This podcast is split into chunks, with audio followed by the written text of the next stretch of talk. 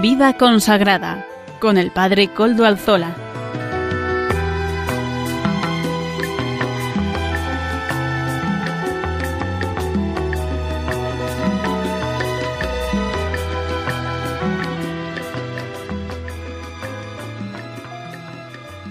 Buenas tardes amigos y oyentes todos, hoy es jueves y son las 5 de la tarde, es por tanto la hora de vida consagrada aquí en Radio María, en la radio de la Virgen. Les saluda con sumo gusto, como todas las semanas, el Padre Coldo Alzola, Trinitario, un servidor que hoy les saludo desde Roma. Estoy en la ciudad eterna, en nuestra casa de San Carlino, Ale Cuatro Fontane. Para nosotros los trinitarios esta casa es de especial singularidad, además de estar aquí en el centro de Roma, en Vía Quirinale, somos vecinos del presidente de la República, ¿verdad? Pero no por eso, sino porque aquí, gracias a esta casa y a la comunidad que en ella se albergaba, pues en, a mitad del siglo XIX, la orden que estuvo a punto de desaparecer pelechó que diríamos en mi pueblo, es decir, se resurgió, hubo una, mm, una restauración de la orden que se inició en esta casa.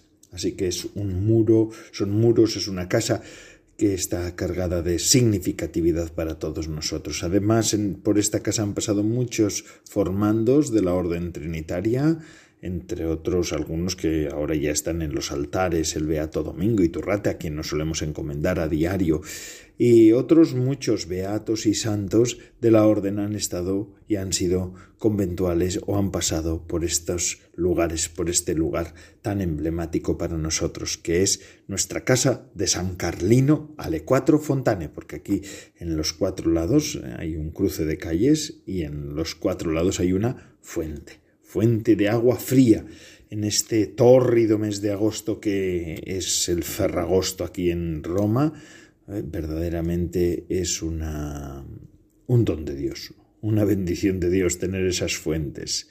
Así que desde la ciudad eterna un saludo a todos ustedes, saludo también de un modo particular a los que nos están ayudando en el control desde Madrid. Gracias por su colaboración y por su buen hacer. Y hoy, como saben, estamos en los formatos del verano. Estamos con los programas esos propios que solemos hacer en tiempo estival. Contaremos con la ayuda y con la colaboración de nuestras colaboradoras veraniegas, que son Almudena Echevarría y Natalia Mendieta. Más bien así, Natalia Mendieta y Almudena Echevarría, porque en ese orden aparecerán e intervendrán hoy en el programa. También Amaro Villanueva con música para evangelizar. Ese espacio que nos acompaña todos los días, todas las semanas, con esos nuevos ritmos que nos llegan. Y sin más, yo voy a comenzar el programa de verano Comenzamos pues hablando de la actualidad eclesial. Saben ustedes que el Papa Francisco viajará a Kazajistán, nos hemos hecho eco de esa noticia en alguna otra ocasión, para participar en la conferencia de las religiones del mundo del 13 al 15 de septiembre. Se reunirá con los líderes de las mayores religiones mundiales para promover la paz entre los diferentes grupos religiosos. Hace unos días, el monseñor don José Luis Mumbiela, presidente de la Conferencia Episcopal de Asia Central, español y obispo en Kazajistán, decía lo siguiente, y no solo para el país, sino como con pretensión y vocación de ser una llamada internacional a unos principios de convivencia pacífica entre las diversas religiones y diferentes etnias y culturas, esa es la vocación específica que ven como algo propio y que el Monseñor cree que en estas circunstancias se ve aún más enfatizadas debido al mundo en el que vivimos, este encuentro del Papa con los líderes mundiales. El obispo de Almaty, en Kazajistán, don José Luis Mumbiela, dice que la voz del Papa será una importante contribución a la conferencia de los líderes de las mayores religiones del mundo, porque estamos en una situación de conflicto desde un punto de vista geográfico específico cerca de Rusia, de China, de Ucrania, en el corazón de Eurasia, donde está ahora, digamos, los objetivos de las televisiones del mundo, digamos, mirando todos allí, están allí, mirando allí, ¿verdad?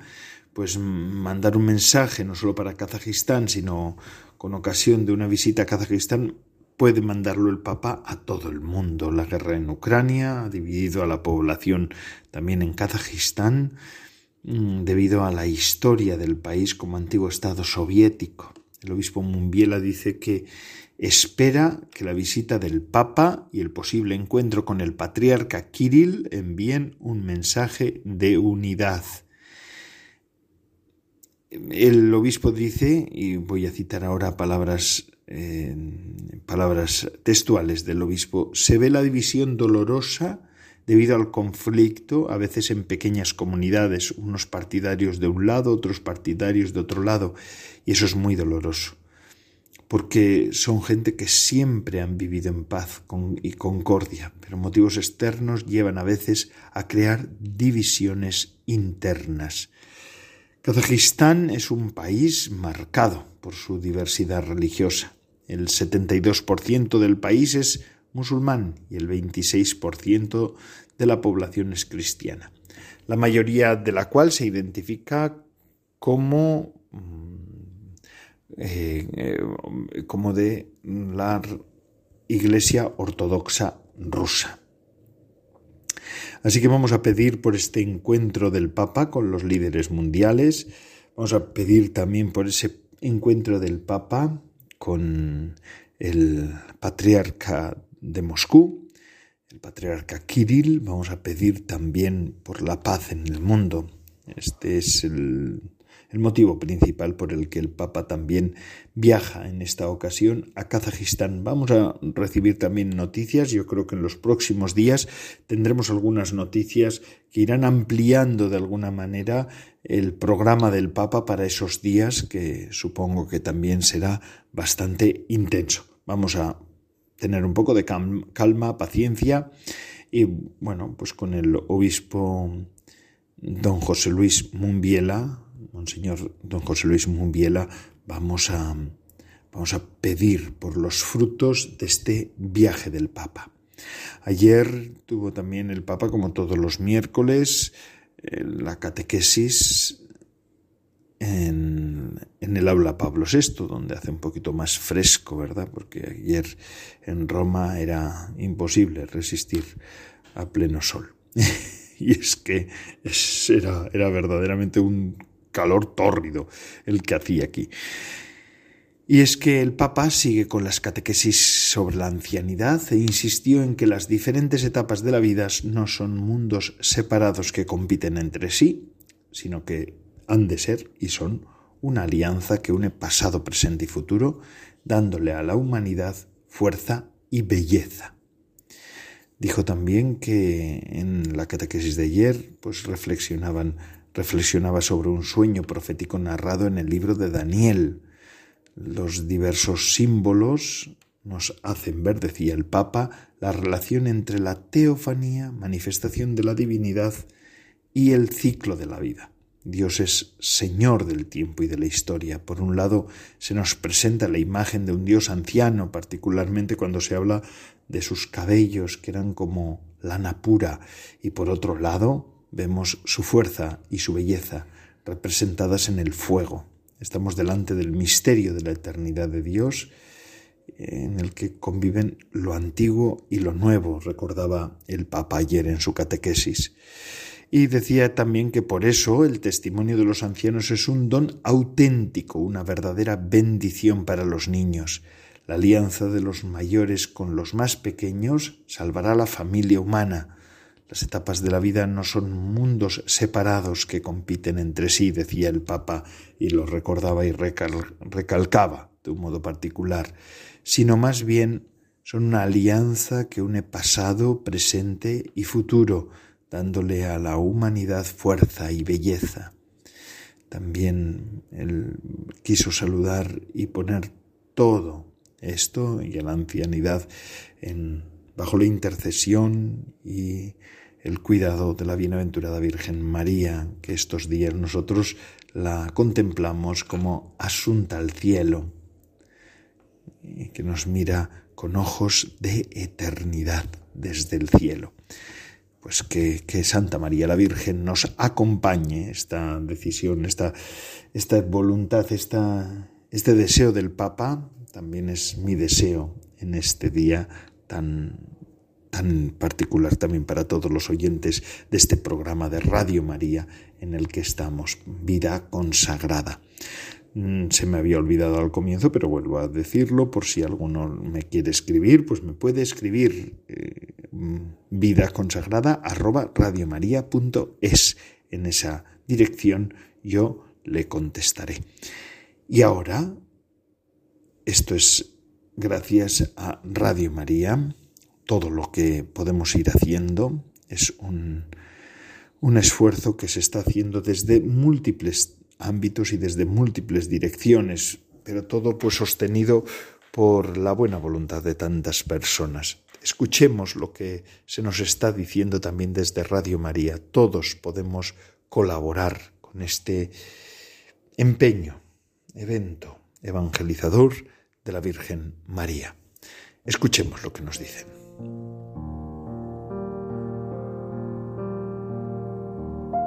Para que tú puedas descansar en el Señor, Radio María no deja de trabajar durante el verano y te acompaña en cualquier lugar o circunstancia de tu vida. Por eso, te invitamos a hablar de la Radio de la Virgen con quienes te encuentres en este verano, para que a través de las ondas puedan escuchar la voz del buen pastor que quiere llegar a cada corazón humano, y la de María, que nos dice, No estoy yo aquí, que soy tu madre, no estás por ventura en mi regazo. Para poder seguir realizando esta labor necesitamos tu oración, compromiso voluntario y donativos. Colabora. Recuerda que puedes hacerlo sin moverte de casa, con una simple llamada al 91 822 8010 o a través de nuestra página web www.radiomaria.es, donde verás los números de cuenta a donde podrás realizar una transferencia bancaria o a través de pasarela de pago con tarjeta o con el método de pago Bizum a través de tu móvil. Si quieres que tu donativo desgrabe, no olvides indicar tus datos personales como tu NIF. Radio María, la fuerza de la esperanza.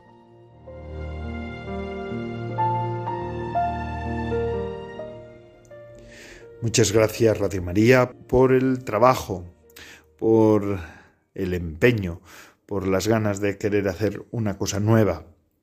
Y ahora seguimos con nuestro programa en esta ocasión, como les he dicho al comienzo, vamos a escuchar a nuestra colaboradora Natalia Mendieta. Ella nos expresará, esa, ya va desgranando, ¿verdad?, esos principios sobre el Espíritu Santo, eh, principios tan interesantes que nos pueden ayudar también cuando hablamos de la vida consagrada. Después, posteriormente, después de la pausa musical o del espacio de Amaro Villanueva, vamos a incidir en algunas cosas sobre la vida consagrada, que es vida del Espíritu Santo. Bueno, vamos a escuchar primero a Natalia Mendieta, nuestra colaboradora, que y ahora es su momento que nos explicará su aportación del día de hoy. Buenas tardes, Padre Coldo.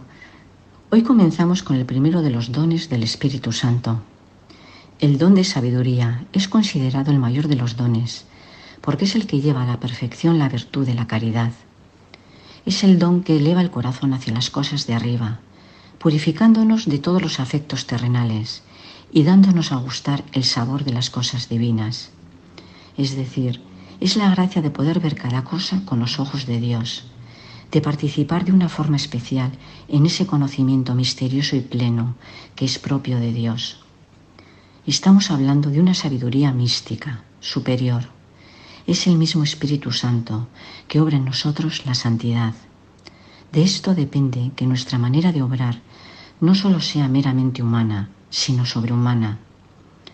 Así como lo propio del don de entendimiento es la intuición de las verdades de fe, lo propio del don de sabiduría es saborearlas internamente, llenando el alma del gusto interior por las cosas de Dios. Sabio es el que conoce las cosas por sus últimas causas. El alma tiene un conocimiento místico de Dios. Es un conocimiento infinitamente superior a cualquier otro. Por ello, se da el caso de que un alma muy sencilla, que no haya estudiado teología y sin embargo que posea el don de sabiduría, tenga un conocimiento profundísimo de las cosas divinas. Pablo VI decía de Santa Catalina de Siena, mujer analfabeta que murió con 33 años. Lo que más impresiona en esta santa es la sabiduría infusa, es decir, la lúcida, profunda y arrebatadora asimilación de las verdades divinas y de los misterios de la fe, debida a un carisma de sabiduría del Espíritu Santo. Y Juan Pablo II, declarando doctora de la Iglesia a Santa Teresa del Niño Jesús, recalca que el centro de su doctrina es la ciencia del amor divino. Se la puede considerar un carisma particular de sabiduría evangélica que Teresa, como otros santos y maestros de la fe, recibió en la oración. Son casos excepcionales y sin embargo todos podemos aspirar a que este don enriquezca nuestra oración. Hay una condición previa, la humildad de corazón, pues Dios se resiste a los soberbios. Cualquiera que sea la materia de nuestra oración, un texto de la Sagrada Escritura, una lectura, una escena evangélica, una imagen, hay que pasar desde la consideración del intelecto, también necesaria, a verla desde el amor de Dios. Dios es amor y no poseemos una verdad plenamente mientras no es amada. El don de la sabiduría no solo nos revela los misterios de los designios divinos, sino que nos ilumina sobre cómo actuar y hablar en situaciones concretas de la vida, llevándonos a decidir correctamente y de acuerdo con la voluntad de Dios en el día a día, en el matrimonio, en el trabajo, en la educación de los hijos, en las relaciones con los demás. Es una orientación de Dios sobre cómo vivir cristianamente también nos lleva a enseñar o explicar verdades religiosas de forma sencilla, accesible, profunda. Hay, sin embargo, vicios o desviaciones del alma que oscurecen o impiden este don de sabiduría. La codicia por los bienes materiales, la banalidad del mundo y la presunción embotan nuestro juicio y nos impiden apreciar las cosas divinas. La miopía espiritual, también nos impide mirar las cosas por encima de las causas meramente humanas. Hay que esforzarse para levantar la mirada al cielo y ver la mano de Dios en todos los acontecimientos, en los favorables y en los contrarios. A esto va unido la insensatez religiosa de quien no acepta la ley de la cruz, de quien se escandaliza ante ella y no reconoce a Dios en la cruz de nuestra vida. Otro obstáculo es la tendencia a reducir a la teoría a las cosas divinas, recreándonos en las palabras, pero no llevándolas a la práctica. Vaciar de contenido la ley del amor de Dios. A la sabiduría divina se contrapone la sabiduría de este mundo, esa visión mundana que hace que nos disgustemos por tonterías o porque no se cumplen nuestros planes o que nos lleva a poner nuestra alegría en el reconocimiento humano o en la vanagloria, y no en la gloria de Dios. Por último, el apego a los consuelos espirituales también puede impedirnos avanzar en el camino espiritual. Son solo un estímulo que Dios nos concede cuando lo cree necesario, un medio para llegar a Él, pero no un fin. En definitiva, quien tiene el don de la sabiduría posee la promesa de la vida eterna.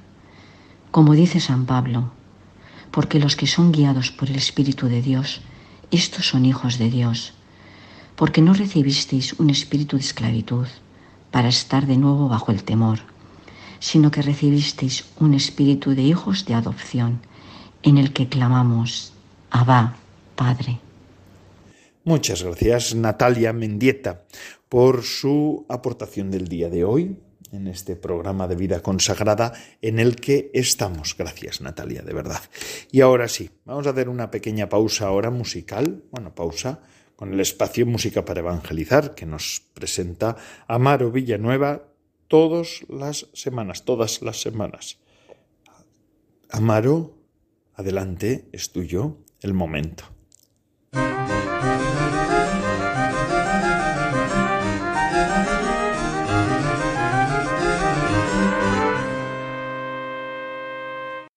Buenas tardes, Padre Coldo, y buenas tardes a todos los oyentes de Radio María. El grupo Hakuna nos presenta hoy la canción Noche.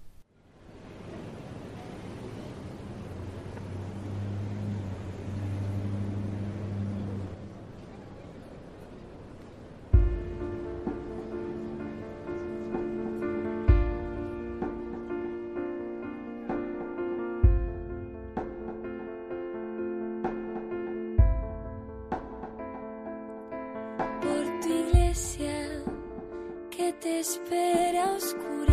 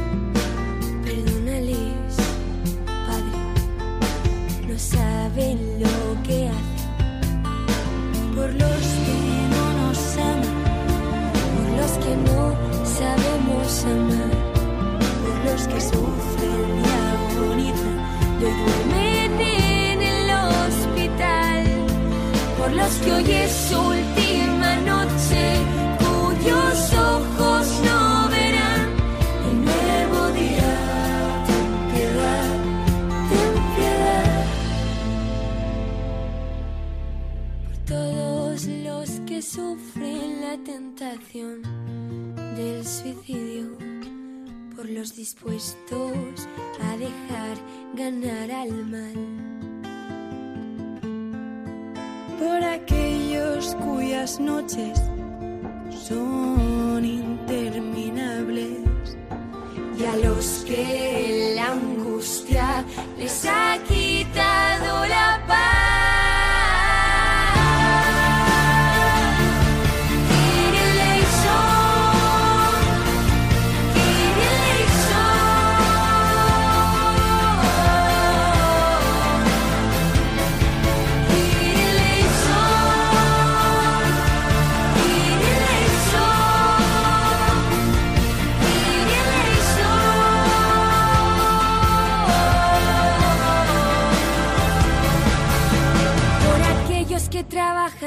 Prostitución y se ven obligados a vender su amor por los que caen en la trampa del vicio y las drogas, por los que hoy duermen en prisión, por los que hoy esperan su ejecución, por aquellos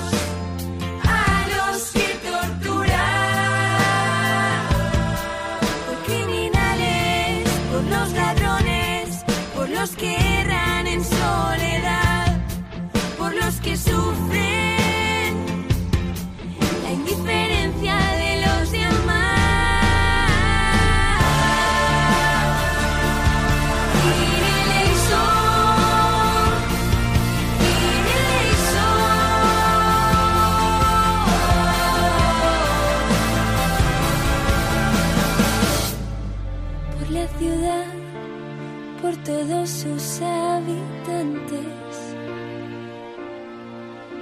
sus sueños solo existas tú. Solo existas tú. Por nuestros difuntos que aún no han visto tu rostro, por los alejados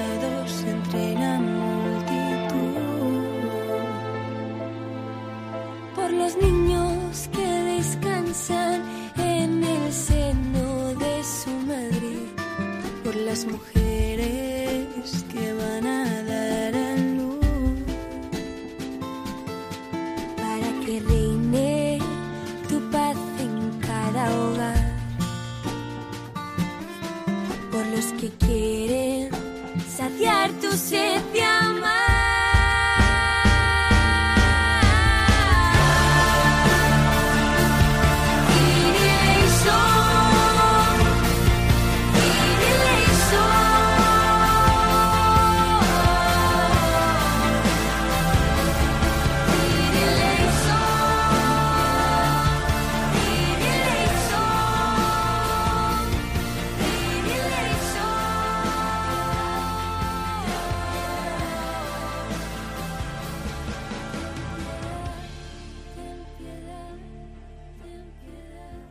Gracias, Amaro Villanueva, por Música para Evangelizar, que es este espacio que nos ofrece semanalmente. Estamos en el programa de vida consagrada. Y hoy me gustaría, en este, en este ciclo de programas que estamos haciendo en verano, ¿verdad? Un ciclo de programas que nos ayudan a poder reflexionar sobre temas que normalmente pues no solemos poder reflexionar tan profusamente, ¿verdad? Es el tiempo estival es un tiempo para apropiado para podernos formar, para poder pensar, para poder hablar de las cuestiones que tienen que ver con la vida consagrada. Y hoy voy a hablarles del radicalismo del seguimiento de Cristo, que es algo fundamental frontal en la vida consagrada. Te seguiré, Señor, pero déjame despedirme de los míos. Jesús le contesta, todo el que pone la mano en el arado y mira para atrás, nos sirve para el reino de Dios. Este pasaje aparece en el libro de Lucas, en el Evangelio de Lucas, ¿verdad? Es que la palabra radical es una palabra normalmente sospechosa y hoy más que nunca, por sus connotaciones también a veces políticas, pero aquí no tiene nada que ver con eso. Un radical parece que nosotros lo entendemos como un extremista, un insensato, un imprudente. Lo contrario del equilibrado, no así en la espiritualidad cristiana, en la línea del seguimiento de Jesucristo, el cristiano debe ser radical y en cambio un cierto equilibrio puede ser ambiguo. Mm. En el lenguaje evangélico radical es el que va a la raíz, el que asume la enseñanza del Jesús con todas sus consecuencias. Esto es la radicalidad. En este sentido, es condición ineludible del seguimiento de Cristo y el equilibrio puramente humano. Puede llevar fácilmente a la mediocridad y a la tibieza. Ese equilibrio que a veces queremos dar, esa equidistancia, no es posible en el seguimiento a Cristo. El equilibrio evangélico implica el radicalismo de la entrega a Cristo y por eso no puede identificarse con la sensatez y la prudencia de los sabios y de los bien pensantes, según las puras categorías del actuar profano. La palabra de Jesús rechaza este tipo de equilibrio y lo somete al radicalismo cristiano. En el libro del Apocalipsis, por ejemplo, en los capítulos primero y segundo, se reprocha el falso equilibrio de aquel que baja un actuar exterior honesto. Ha perdido el radicalismo del amor. Y en el capítulo tercero se denuncia la tibieza que se esconde bajo el falso equilibrio de la acomodación. Ojalá fueras frío o caliente, yo vomito, vomito los tibios, vomito la tibieza, el agua tibia. En términos cristianos, Jesús fue verdaderamente un radical. Replanteó la conversión a Dios en el camino, el cambio de vida y las actitudes éticas y religiosas desde su raíz, desde su desde su verdadera, eh, verdadero principio vital, estableciendo además el Evangelio como el único absoluto que puede tener el ser humano. cómo cambiaría la vida si nuestro absoluto fuera el Evangelio?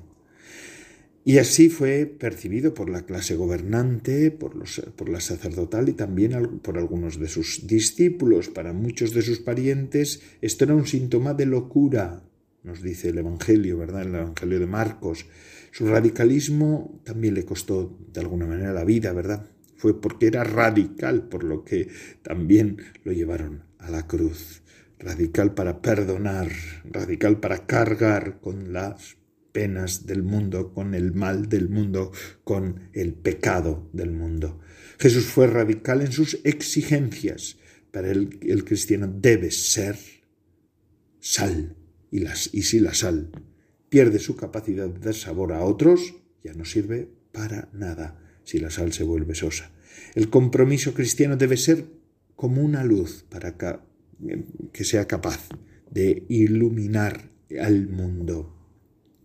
La opción por Cristo, por tanto, hermanos queridos, debe ser radical, ocupa el primer lugar sobre los padres, los hijos y la propia vida. Lo dice varios textos, ¿verdad? Cualquier bien, cualquier valor ha de ser sacrificado, entregado, cuando se hace incompatible con el radicalismo de esta opción a semejanza del que vende todo lo que tiene para adquirir una perla preciosa o como el texto el tesoro escondido. ¿Os acordáis de ese texto de Mateo 13, 44, 46? Cristo quiere establecerse como el único compromiso absoluto del hombre, eliminando el falso equilibrio del servicio a dos señores. Jesús exige un seguimiento llevado hasta las últimas consecuencias. La puerta que lleva a su reino no es ancha ni equilibrada, sino estrecha, dice él. Los que le siguen deben estar dispuestos a no tener dónde reclinar su cabeza, deben romper con los compromisos mundanos, mundanos, perdón, y una vez en marcha no deben siquiera mirar atrás. Toda ganancia temporal no aprovecha de nada sino si, no, si nos separa de Cristo. Jesús en este sentido no oculta la violencia que hay que hacerse a sí mismo para seguirlo por un camino marcado necesariamente por la cruz. Las exigencias de Cristo, queridos hermanos, llegan hasta pedir a los hombres que nazcan de nuevo. ¿eh? Ese texto de Nicodemo, ¿os acordáis, queridos hermanos, de vida consagrada en este programa de Radio María en el que estamos, verdad? ese de nacer de nuevo. También nos pide hacernos como niños en Mateo, o que ocupamos el último lugar. ¿Cuánto nos cuesta esto, verdad? Después, bueno, y también nacer de nuevo y ser niños. Después de haber perdido y triturado su vida como el grano de trigo, esto es lo fundamental y esta es la forma de entender la vida de Jesús. Él quiso ser como ese trago, grano de trigo, perdón, triturado. El radicalismo cristiano, sin buscarlo, puede llegar, llevar a conflictos y a veces a tensiones, fruto de la reacción que causa una fidelidad absoluta al Evangelio. A causa de Cristo, mis queridos hermanos, y especialmente en la vida consagrada, el cristiano será objeto de odio y de división. No vengo a traer paz, sino fuego, lo decía este domingo pasado. ¿Os acordáis? ¿Mm? ¿Se acuerdan ustedes? Seguro que sí. Jesús mismo fue también objeto de odio, división, signo de contradicción, y frente a él es imposible mantener la falsa prudencia, falsa prudencia de la indefinición, pues está con él o se está contra él.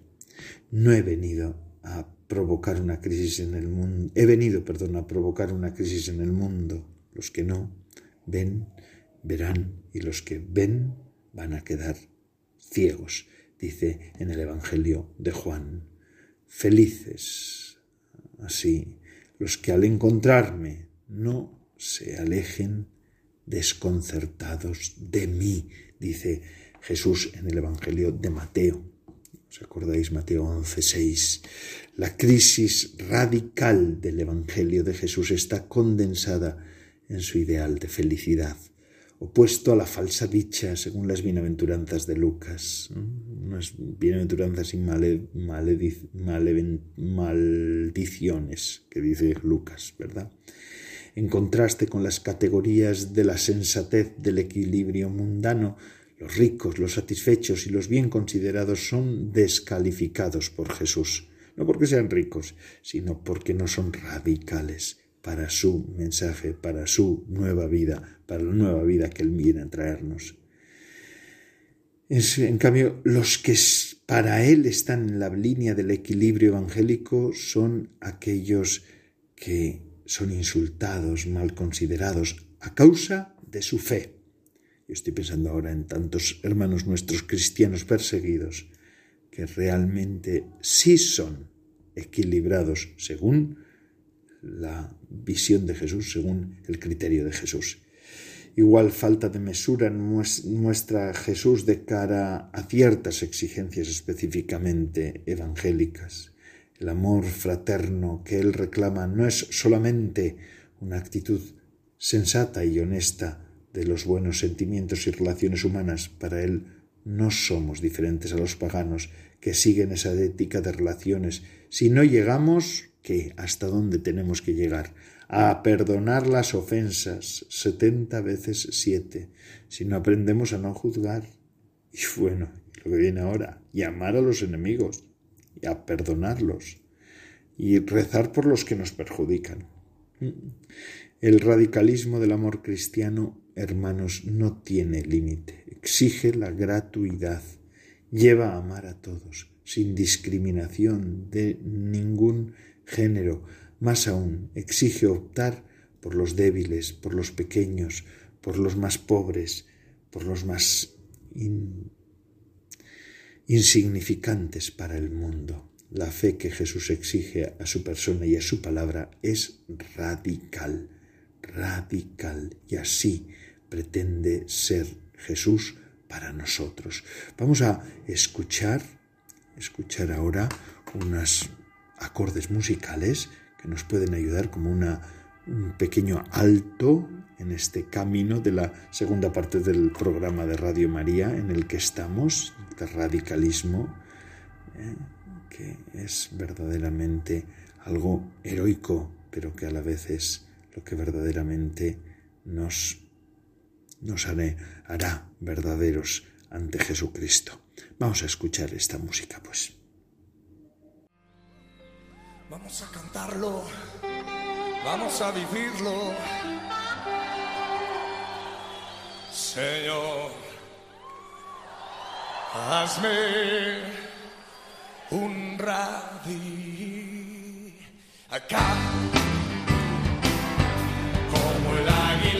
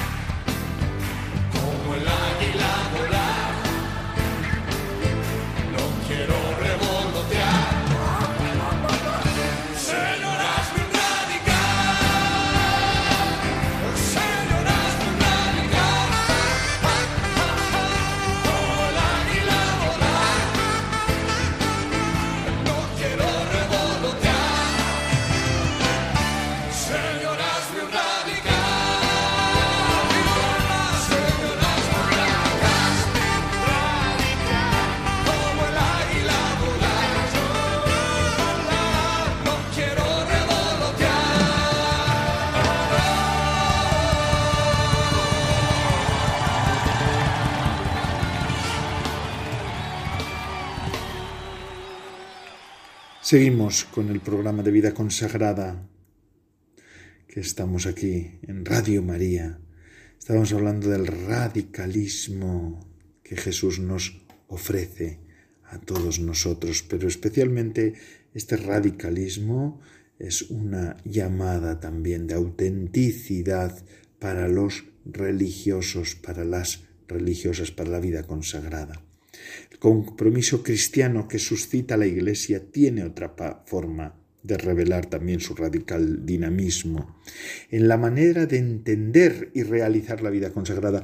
La vida consagrada, hermanos queridos, como modalidad profética de vivir el cristianismo a partir de ciertos valores radicalmente asumidos, es presentada por la misma Iglesia como testimonio privilegiado de vida evangélica.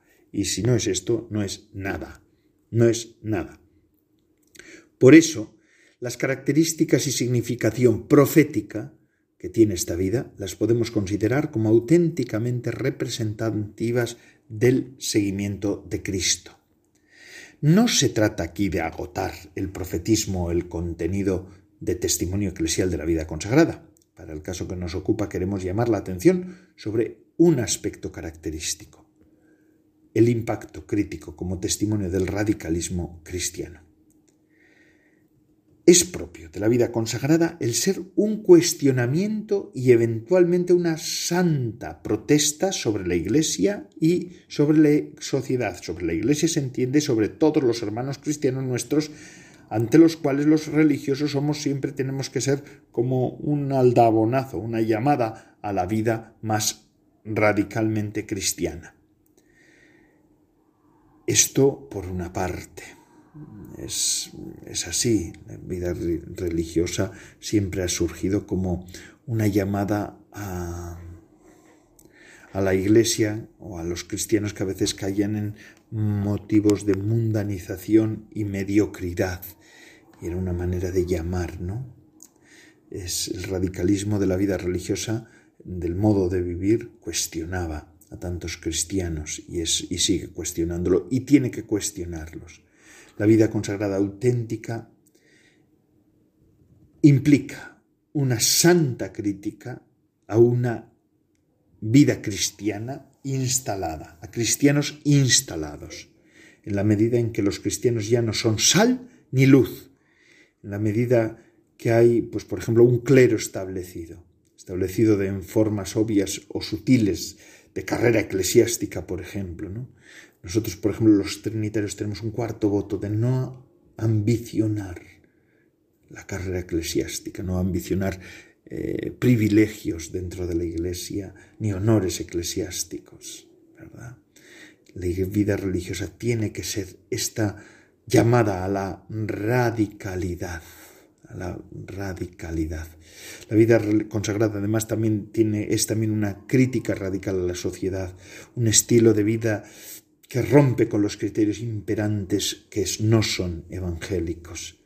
En nuestro caso concreto, pues la, la, crítica tiene que ir a una sociedad capitalista que hace del bienestar y materialista que hace del bienestar y de lo material como único criterio, como único criterio eh, para poder entender la realidad. La vida cuestionada, la vida consagrada, perdón, cuestionará también otros vicios de otros tipos de sociedad Mm, no, nosotros no estamos llamados a hacer política, los consagrados. Hemos renunciado, de hecho, a ir en las listas y a presentarnos como concejales políticos, mm, ¿cómo se llama esto? Los que eh, parlamentarios. Nosotros no podemos hacer eso, sino que nosotros nuestra crítica brota de la pobreza y no del activismo social. Pobreza como renuncia a la mentalidad de consumo en una sociedad materialista como el que tenemos, como desinterés por el lucro, como estilo fraternal de compartir los bienes materiales y espirituales, por ejemplo, como destierro de toda forma de aceptación, de acepción de personas y categorías clasistas, ¿verdad? Estando siempre con los pobres, con los que nadie quiere, porque pobre es el que el que no tiene, pero también es el que, por ejemplo, es más pesado, pobre es el enfermo, pobre es el niño que está abandonado, pero pobres también aquellas personas que no, no están, digamos así, en los puestos más preeminentes en una sociedad como la nuestra. La vida consagrada es profética, porque en un mundo en que considera que lo único válido es lo que da provecho, nosotros nos dedicamos a la oración y gran parte de nuestro día lo pasamos en presencia del Señor, o debiéramos pasarlo, por eso la vida consagrada tiene que ser una vida de oración. Esto es verdaderamente ser radicales en un mundo como el nuestro, ¿verdad? En un mundo donde lo que hay es una anticultura, anticultura cristiana. Pues nosotros somos los que mostramos que verdaderamente Dios lo es todo y por eso nos ofrecemos a Él todo nuestro día, haciendo del nuestro día oración, un ejercicio continuo de oración. Bueno, bueno, pues con estas reflexiones que hoy os les he compartido en torno a la radicalidad de la vida consagrada, vamos a dar paso ahora a la última sección del programa, que es la que nos ofrece nuestra compañera, nuestra colaboradora, Almudena Echevarría. Hoy va a hablar sobre una cuestión también sobre la radicalidad de Jesús, las tentaciones de Jesús las tentaciones que el demonio tú le hizo a Jesús en el desierto. Vamos a escucharle. Buenas tardes, Padre Coldo. Seguimos con las meditaciones sobre Jesús. Antes de comenzar la vida pública, Jesús es tentado por Satanás en el desierto. Se acerca Jesús. ¿Estás solo? Jesús le mira y no responde. ¿Cómo es que estás aquí? ¿Te has perdido? Jesús vuelve a mirarle y calla. Si tuviera agua en la alcantimplora te la daría, pero yo también estoy sin ella. Me dirijo a pie al vado. Sé el camino. Ven conmigo, te guiaré. Jesús ya ni siquiera alza los ojos. ¿No respondes? ¿Sabes que si te quedas aquí mueres? Ven. Jesús aprieta las manos en muda oración. Ah, entonces eres tú. Hace mucho que te busco, desde el momento que fuiste bautizado. ¿Llamas al Eterno? Está lejos. Ahora estás en la tierra, entre los hombres y sobre los hombres reino yo. Pero me das pena y quiero ayudarte, porque eres bueno y has venido a sacrificarte por nada. Los hombres te odiarán por tu bondad. No entiende más que de oro, comida y sensualidad. Vámonos. No merece la pena sufrir por ellos. Los conozco más que tú. Jesús sigue callado y ora mentalmente. Tú desconfías de mí, haces mal, yo soy la sabiduría de la tierra, puedo ser maestro tuyo para enseñarte a triunfar. Cuando uno ha engatusado al mundo, puede conducir a éste a donde quiera. Hay que seducirlos haciéndoles creer que los admiramos y seguimos su pensamiento. Eres joven y atractivo. Empieza por la mujer. Búscate una compañera a donde tú no llegues, ella llegará. Eres el nuevo Adán, debes tener una Eva. El oro y el poder son las dos caras del espejo que atraen a las mujeres y las causas del mal en el mundo. Ve a una mujer si quieres saber qué es la vida. Sólo después sabrás atender y curar los males de la humanidad. Es bonita la mujer, no hay nada más hermoso en el mundo. Pero qué tonto soy. Tú tienes hambre y te hablo de la mujer. Pero mira, estas piedras qué redondas y pulidas. Parecen pan, ¿no? Tú, hijo de Dios, no tienes más que decir quiero y se convierten en pan. Sáciate, oh Hijo de Dios, tú eres el dueño de la tierra. Ella se inclina para ponerse a tus pies y quitarte el hambre. Pobre Jesús, estás tan débil, que ya no puedes ni siquiera dominar el milagro. ¿Quieres que lo haga yo en tu lugar? No estoy a tu altura, pero algo puedo. Tú eres bueno y siempre me acuerdo de que eres mi Dios. Aunque me haya hecho indigno de llamarte tal, ayúdame con tu oración para que pueda. Calla, no sólo de pan vive el hombre, sino de toda palabra que viene de Dios. El demonio siente una sacudida de rabia, le rechinan los dientes y aprieta los puños. De todas formas se contiene y transforma su mueca en sonrisa. Comprendo, tú estás por encima de las necesidades de la tierra y te da repugnancia servirte de mí. Ven entonces y yo te llevo al pináculo del templo. Tú transfigúrate de belleza allá arriba y luego llama a las cortes de ángeles y di que hagan de sus alas entrelazadas alfombras para tus pies y te porten así al patio principal. Que te vean y se acuerden de que Dios existe. De vez en cuando es necesario manifestarse porque el hombre tiene una memoria muy frágil, especialmente en lo espiritual. No tientes al Señor tu Dios, está escrito. Tu divina sabiduría sabe que los corazones de los ministros del templo son un nido de víboras, que se devoran y se devoran con tal de aumentar su poder. Sólo los doma el poder humano.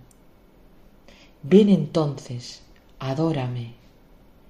Yo te daré la tierra tendrás a todos los reinos de la tierra bajo tu cetro, y con los reinos todas las riquezas, todas las cosas bellas de la tierra. Entonces te obedecerá y venerará el pueblo y el sacerdocio. Todas las castas te honrarán y servirán, porque serás el poderoso, el único, el Señor. Adórame aunque solo sea un momento, Quítame esta sed que tengo de ser adorado. Es la que me ha perdido, pero me ha quedado en mí y me quema. Un momento, un solo momento, y no te atormentaré más. Satanás cae de rodillas suplicando. Vete, Satanás, está escrito, adorarás al Señor tu Dios y a Él solo servirás. Satanás con un alarido de condenado desgarro y de odio indescriptible, sale corriendo y desaparece con un nuevo alarido de maldición. Jesús abre los ojos y sonríe, en sus ojos absortos en una alegría que no es de esta tierra. Agnus Dei, qui tollis peccata mundi, dona nobis pacem. Agnus Dei, qui tollis peccata mundi, dona nobis pacem. Dei, qui tollis peccata mundi, dona nobis pacem. Has visto que Satanás se presenta siempre con apariencia benévola, con aspecto común.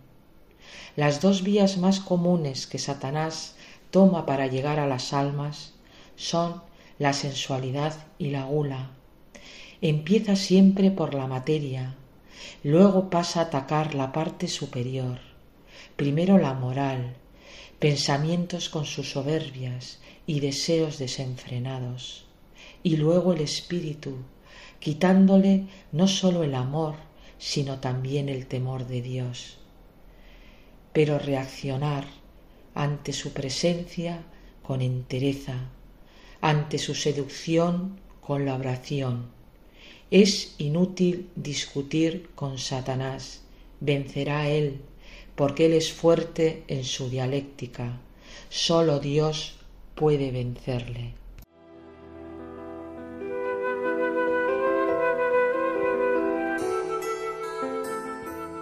Después de estos momentos, ya acabamos nuestro programa de vida consagrada del día de hoy. Queridos hermanos, queridas hermanas, La semana que viene volvemos esta misma hora, a las 5 de la tarde, todos los jueves. Y aquí estaremos en Radio María, que es la radio que nos ofrece la posibilidad de poder estar en contacto con ustedes. Y sin más, se despide de ustedes Padre Coldo Alzola, Trinitario. Recen por mí. Yo lo hago por ustedes. Vida consagrada con el Padre Coldo Alzola.